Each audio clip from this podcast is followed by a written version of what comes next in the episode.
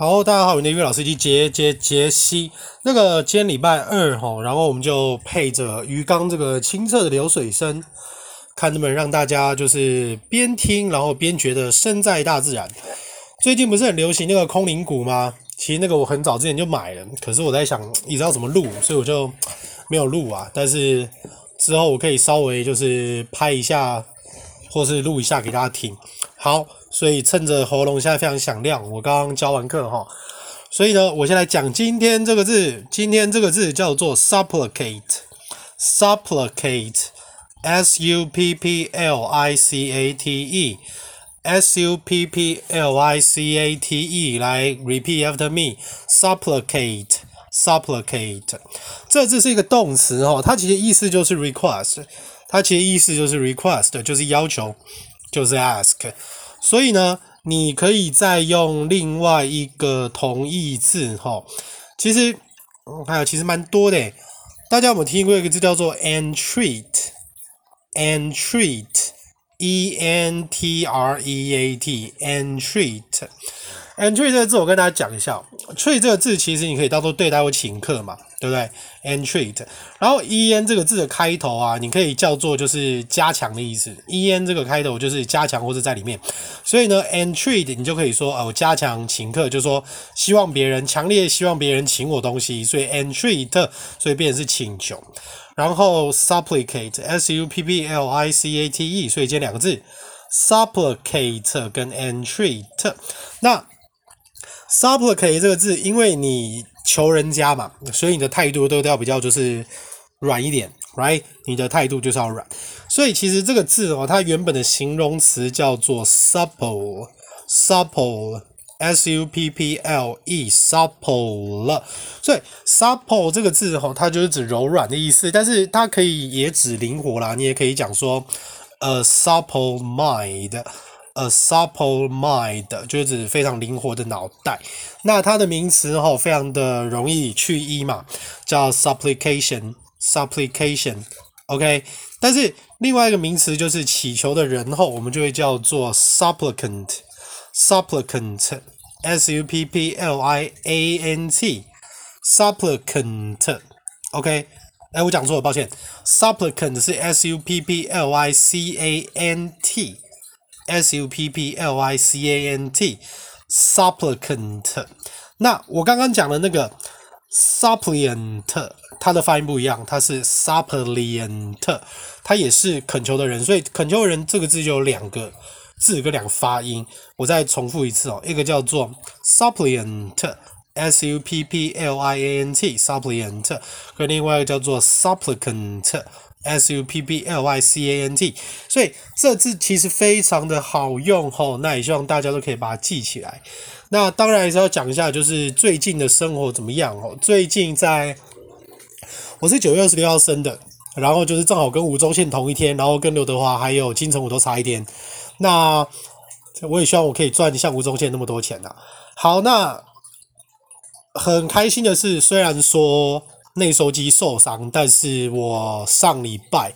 还是很开心的，向上的深蹲有突破了两百，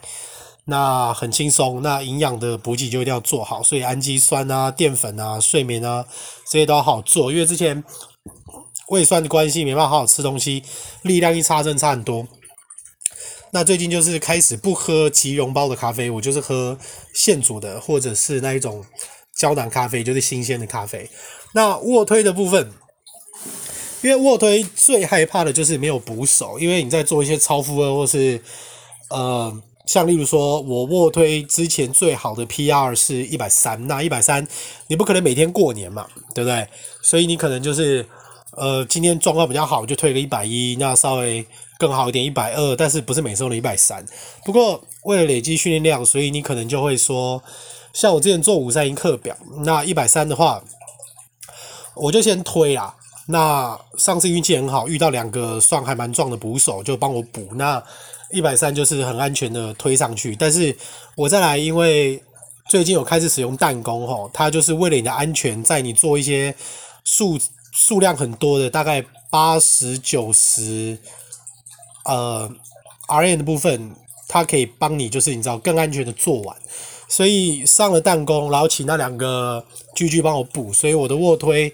有推到一百五。各位可以去看我的 YouTube，YouTube 你打 K E E P I T 三五零就可以看得到。然后呢，嗯，他们就说有补个一两公斤啦，但是我是觉得推起来的动作，尤其是我最近去物理治疗哦，所以我的那个左右手。因为我之前就是肩胛骨可能就是肌肉那边有伤到，就是我的那个呃后三角特别的紧，然后这样特别的紧的话，等于就是把你的肩胛骨往前拉，那往前拉就变成是说你在手往前伸的时候，然后你要把它合起来，你左边的肩胛骨会特别的容易出去。照理说你的肩胛骨应该是不动稳定的，所以我最近就是在加强我的菱形肌。那诶，硬举的部分就等手先弄好再开始练。那如果说你真的要去选一个动作，硬举跟深蹲真的要选的话，当然绝对是选深蹲。所以我打算先看能不能深蹲先做到两百三或是两百五，然后慢慢等我这个脚恢复。因为现在内收的部分哦，其实它已经不会痛到膝盖那边，它现在痛的部分就是在你的耻骨，耻骨就是你的那个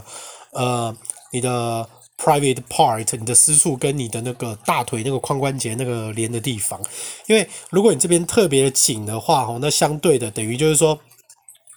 你的外侧其实就更容易受伤，因为你一直紧，你一直往里面这样拉，你的外侧就要用更多的力气去抗衡。每一条肌肉都很重要啦。那呃，推完了以后，昨天我推完了一百五，然后我又开始去练一百三的五三一，所以我这一百三的五三一我是。呃，先推一百一百，先推一百五下，一百零五五下，然后一百一五下。那通常推完的时候，其实最后一下你已经有点恍神了，感觉就是来到异世界这样。然后后来就去做了缆绳，缆绳就是上中下其实你都要做。然后我做了大概最后一个动作，你要停十秒了。做 ISO 就是让你的肌肉做等长收缩，然后让它就是更能够塑形跟充血。